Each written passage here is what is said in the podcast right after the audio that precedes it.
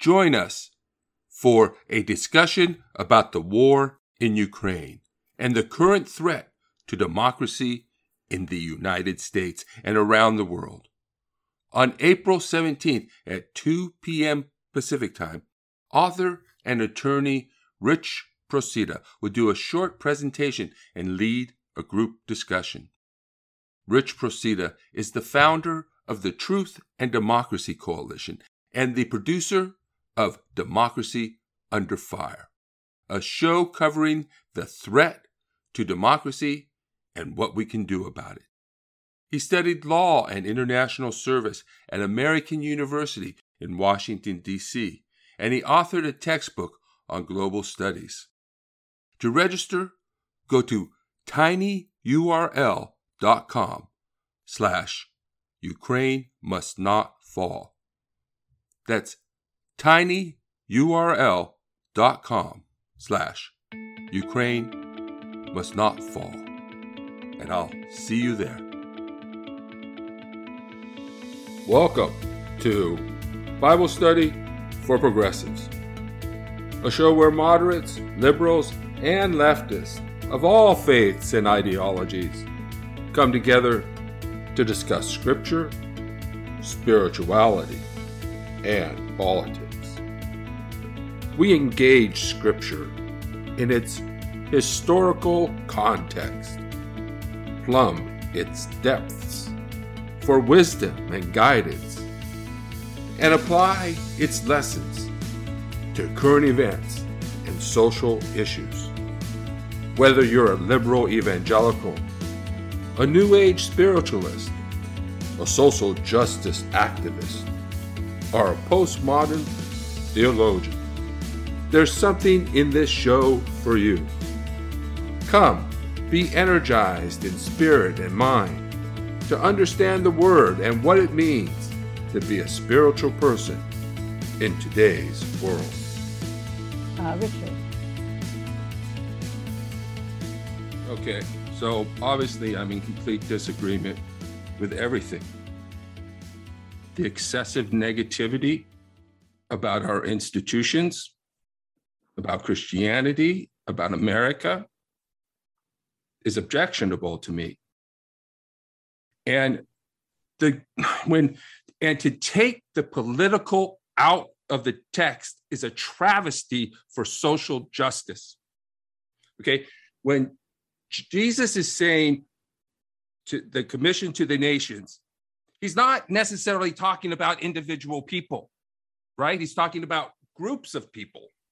And I would add that what he's talking about are actual nations too, that those are included in the definition of the word ethne, and that they can also be a part of the definition of what this passage means it's not about personal salvation, it's about bringing the nations, bringing the, na- the world, justice to the world. So, what have you done but remove all of politics or most of politics from Christianity with your revisions of the of the text and the idea that now Christianity is just about personal things and not about justice anymore. And so we we want to hold on to our resentments, hold on to our grievances, but this is 2020. It's not the 1400s, it's not the 1600s, it's not the 1800s. There's really very limited effect on the present that is being here, being really revealed here. We are in a struggle to save our democracy. And part of the problem is not only fascist propaganda on the mm-hmm. left, but anti American propaganda or fascist propaganda on the right, anti American propaganda on the left. So not only are we excessively negative wishing to hold on to our grievances and not really participate, we are robbing the Bible of its political context. This is about the authorities. This is about the powers. This is about the rulers of this world. This is not about kingdom, getting along, having some wonderful community where we all love each other. No, that's not what it's about. And I re- and I, I've been working very hard, and I res- I resent the fact that you have failed to create a liberal Christian political theology and have brought non-Christian ideology into the church. And that Christian, non-Christian ideology is insufficient to make way for redemption and to make way for inclusion. And so, wrong direction. We should be going towards justice in our interpretations of scripture, towards the power, turning to Walter Wink, turning to people who see in scripture a way and a means to um, salvation or liberation. So, and not denigrating scripture, denigrating the church, denigrating um, our nation, denigrating religion, and making it out to be this terrible, horrible thing when the reality is, and the truth is, our history is mixed. Thank you, Richard, um, for your um, sharing, which definitely there's a lot to think about in what you said. Um, and um, I would just like to say that I do think it's possible to separate out some of the technical disagreements that you voiced from the wholesale critique. And, you know, I, I would like to invite all of us to do that. The war in Ukraine has entered a new phase of brutality as Russia seems to be targeting civilians trying to flee their country. This is a moment for leadership. Pregnant women and children have become the latest victims of this war. This is a moment for strength. Russia expands its war to every part of Ukraine, striking a military base less than 15 miles from the Polish border. This is a moment for wisdom and experience. Be not afraid. This is a moment to strengthen alliances. Never, ever give up hope. This is a moment for courage. Never doubt. This is a moment for compassion. Never tire. This is a moment for truth over propaganda. It will not be easy. This is a moment for one president. There will be cost. America's president. This is the task of our time. This is a moment for President Joe Biden. Be not afraid.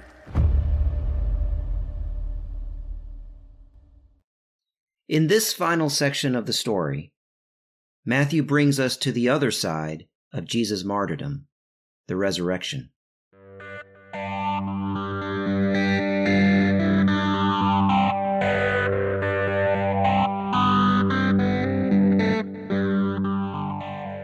Back in 1973, Ernest Becker published his groundbreaking book, The Denial of Death, which convincingly proposed that the human striving to deny death its power over us is the primary and fundamental struggle of societies and individuals. The gospel story, as told in Matthew, ends by addressing this primal struggle. Some scholars have suggested that this primal struggle against death was embedded in the purity codes of ancient Israel, and that death was the ultimate impurity and was, in fact, the organizing principle of the purity code.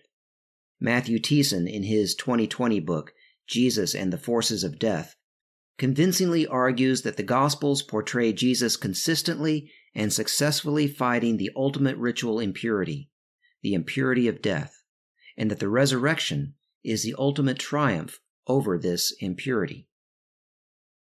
Death and the fear of death have also been said to be the ultimate weapons of empire and domination systems.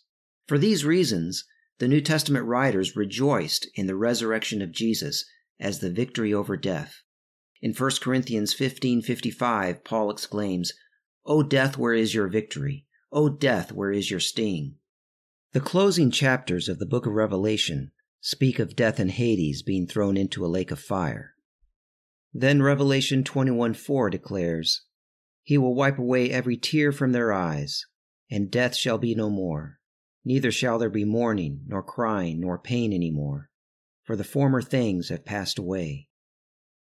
In this hope, in this faith, Jesus has called his disciples in Matthew to take up their crosses, because in this way they overcome the ultimate weapon of the empire and of the ruling classes.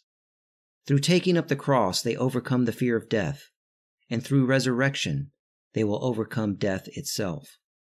And so Jesus says, Whoever loses their life for my sake will find it. Resurrection is the defeat of empire, the coming of the human one. My name is Bert Newton, and this is episode 67 of Bible Study Parody and Subversion in Matthew's Gospel.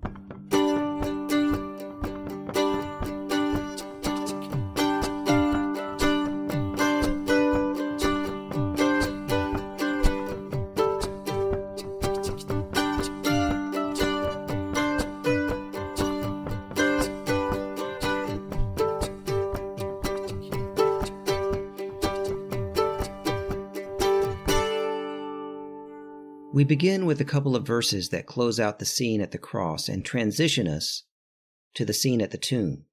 Let's read verses 55 to 56. Many women were also there, looking on from a distance. They had followed Jesus from Galilee and had provided for him. Among them were Mary Magdalene, Mary the mother of James and Joseph, and the mother of the sons of Zebedee. In the last episode, we saw at the cross that Jesus was abandoned by the male disciples, the crowd, and even God. But now we find that the women are still there, albeit at a distance, but the women have not abandoned Jesus. These women, who have largely been left out of the gospel narrative, will suddenly be very prominent for the remainder of it. The NRSV says that the women provided for Jesus.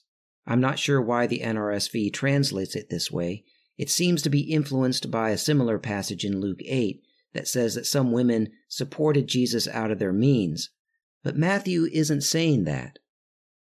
The Greek word being used here is diakoneo, which generally means to serve.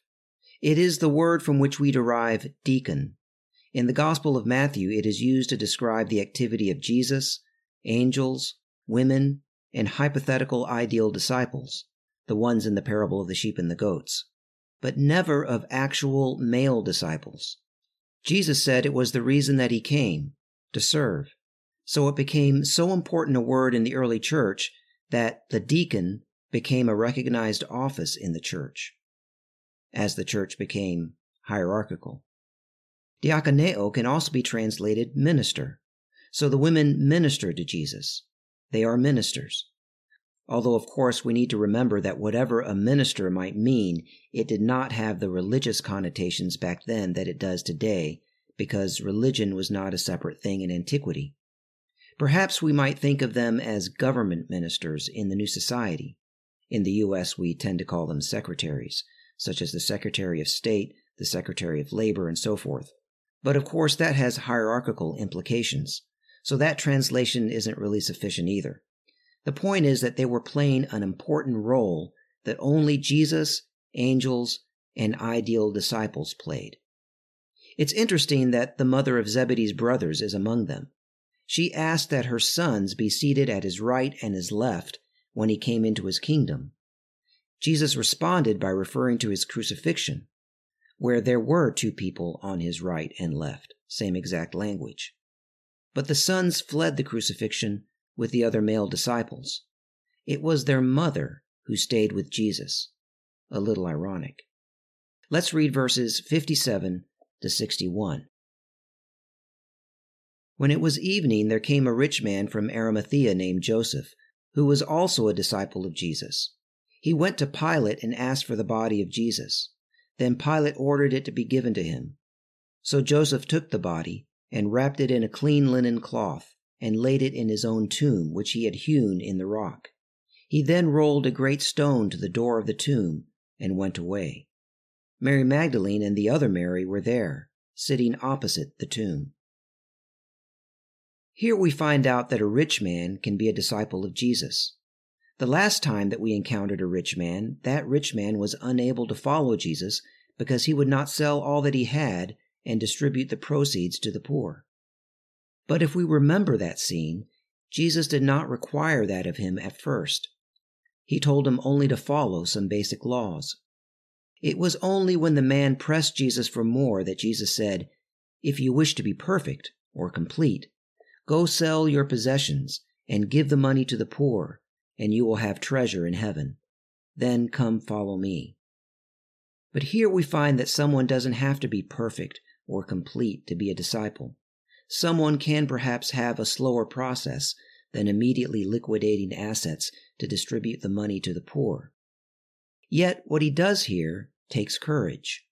Warren Carter puts it this way Guilt by association, presumably one of the reasons the eleven fled, could bring about his own execution.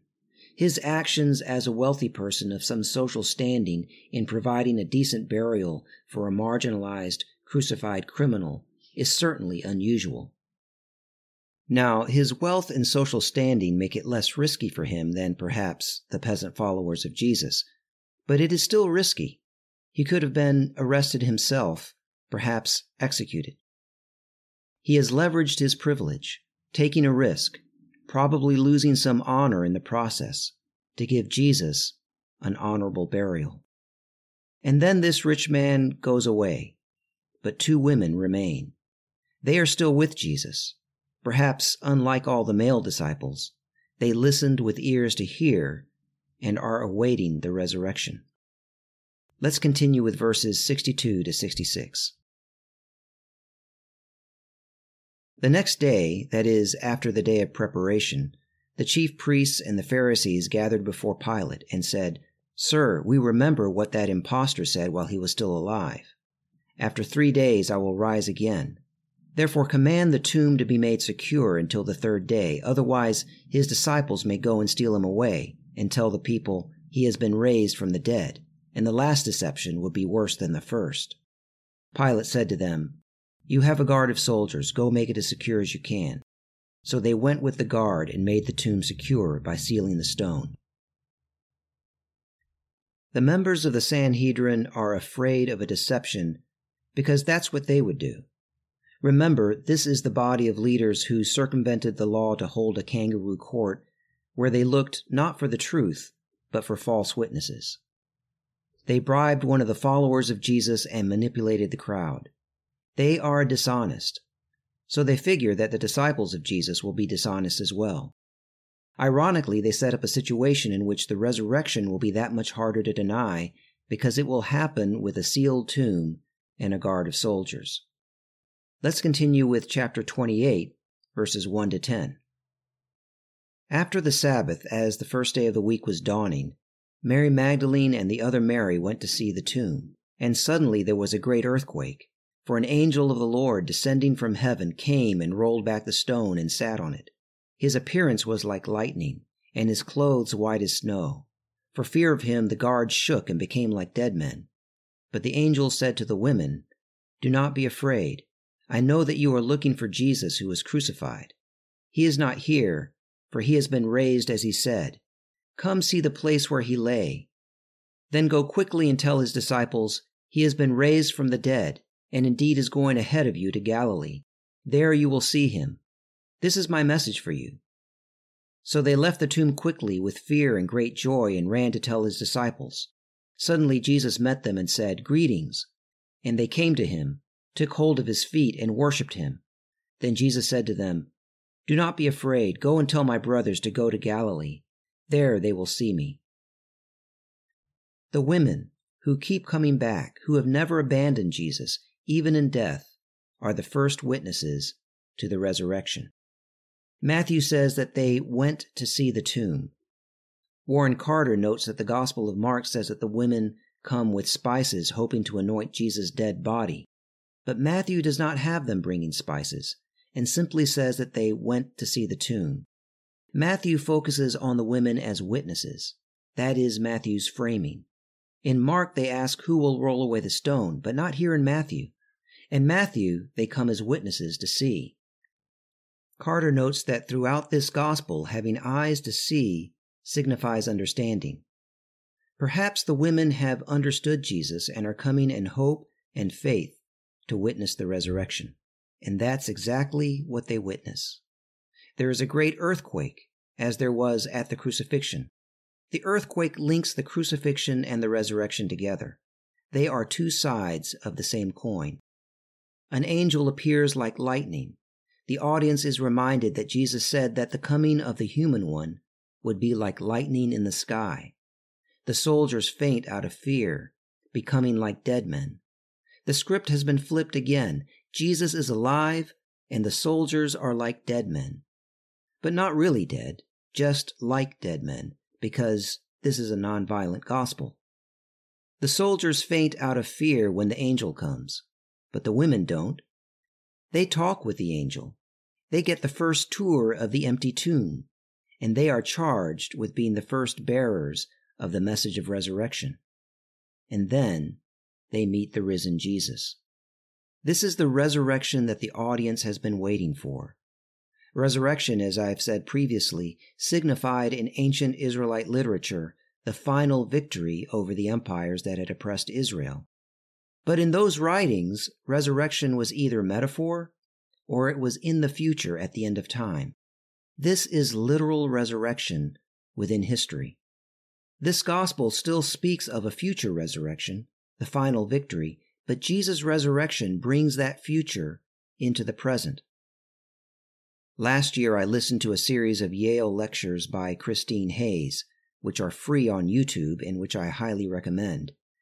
She suggested that the prophetic books prior to the apocalyptic period looked for hope within history, but as time went on and Israel continued to be oppressed by one empire after another, the apocalyptic writers began to place hope in a future beyond history, in a final resurrection.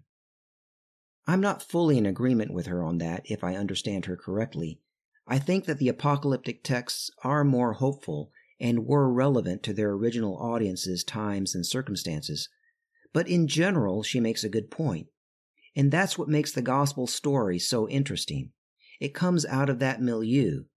And yet, it doesn't put off all hope to a future resurrection. Rather, it tells a story of the future breaking into the present through the resurrection of Jesus. Let's continue with verses 11 to 15. While they were going, some of the guard went into the city and told the chief priests everything that had happened. After the priests had assembled with the elders, they devised a plan to give a large sum of money to the soldiers, telling them, you must say, His disciples came by night and stole him away while we were asleep. If this comes to the governor's ears, we will satisfy him and keep you out of trouble. So they took the money and did as they were directed. And this story is still told among the Jews to this day. We shouldn't understand the term Jews in this passage to refer to all people who today we would call Jews. This is a reference to those whose allegiance was to the political establishment in Israel that collaborated with Rome during the time of Jesus, and that at the time of the writing of Matthew may still have been trying to work things out with the powers of the empire and were continuing to practice a politics of hierarchy and power. So the Sanhedrin bribes the soldiers just as they bribed Judas. As Carter observes, they try to buy off the resurrection. They have no interest in the truth. They merely want to stop the idea of resurrection. The news of this resurrection is dangerous to them. It will give the people hope and faith that is beyond their control. This is comical in a way. The thing that they were supposedly afraid of, that the disciples would steal the body, becomes the story they deceptively tell. And the story they have devised is not even a good one. If the soldiers were asleep, then how do they know the disciples stole the body? And how could the disciples not wake them up while rolling away a sealed stone? Just how soundly do these soldiers sleep? Let's continue with verses 16 to 20. Now the eleven disciples went to Galilee, to the mountain to which Jesus had directed them. When they saw him, they worshipped him, but some doubted. And Jesus came to them and said, all authority in heaven and on earth has been given to me. Go therefore and make disciples of all nations, baptizing them in the name of the Father, and of the Son, and of the Holy Spirit, and teaching them to obey everything that I have commanded you. And remember, I am with you always, to the end of the age. The story ends in Galilee where it began. It has come full circle. This passion narrative has involved elements that occurred in the opening chapters of the story, such as an angel and a dream by Pilate's wife and the title King of the Jews. These were all things that were in the opening chapters of Matthew. And now it takes us back to Galilee, to an unnamed mountain. Jesus taught and healed people and was transfigured on unnamed mountains in Galilee. And now this is the sort of place where he gives his final commission to his disciples. And the last word that we get regarding these disciples is that some of them doubted. That is the last thing the narrator says about them. That some of them doubted. This is not a gospel of simple platitudes. Nothing is easy. Even after all they've been through, or maybe because of all they've been through, some of the disciples have a hard time believing but they are gathered on this unnamed mountain. It's not Mount Zion, which is Jerusalem. It's not Mount Olympus, where the Roman gods live, nor is it the seven hills of Rome. It is a no name mountain in backwater Galilee. That's where Jesus gives the Great Commission to his disciples to take the movement transnational. Go therefore and make disciples of all nations. Carter compares this commission to the declarations of Rome's mission to militarily dominate the world, a mission which was declared on coins and monuments, at festivals, by poets and historians. For example, Romulus, one of the mythical brothers who was said to have founded Rome, declared, Go and declare to the Romans the will of heaven, that my Rome shall be the capital of the world. So let them cherish the art of war, and let them know and teach their children that no human strength can resist Roman arms. In contrast, Jesus' commission is not about war and domination. It is about spreading the message of God's new society that he taught them, the message about a new society of justice and mercy. It is about teaching people and making all the nations disciples of this teaching and baptizing people from all the nations, giving them citizenship in the new society, under the name of the one Father that supplants and replaces all earthly fathers, and of the Son who was crucified by the empire and overcame it through resurrection, and of the Spirit which Rome drove out of him, but which has been revived with him, a spirit which has known marginalization and suffering unto death, so that in that knowing it will make the first last and the last first, so that the whole world will be healed. Jesus' Great Commission is nonviolent and is embedded in his life, his teaching, his crucifixion, and resurrection. It is embedded in the life of a peasant king who came to serve, who was tortured and executed by the empire, and who rose from the dead in nonviolent victory over the empire. The human one has come so that the humanity of the whole world can be healed. And thus concludes the Gospel of Matthew. My name is Bert Newton. The music for this episode has been provided by Bob Nolte and David Martin. Please spread the word about this podcast. It will remain up for quite a while. And give us ratings and reviews that will draw others to it. Thank you to everyone who has supported this podcast in all the ways that you have supported it.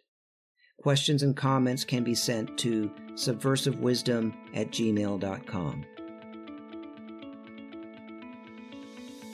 This has been Bible Study for Progressives.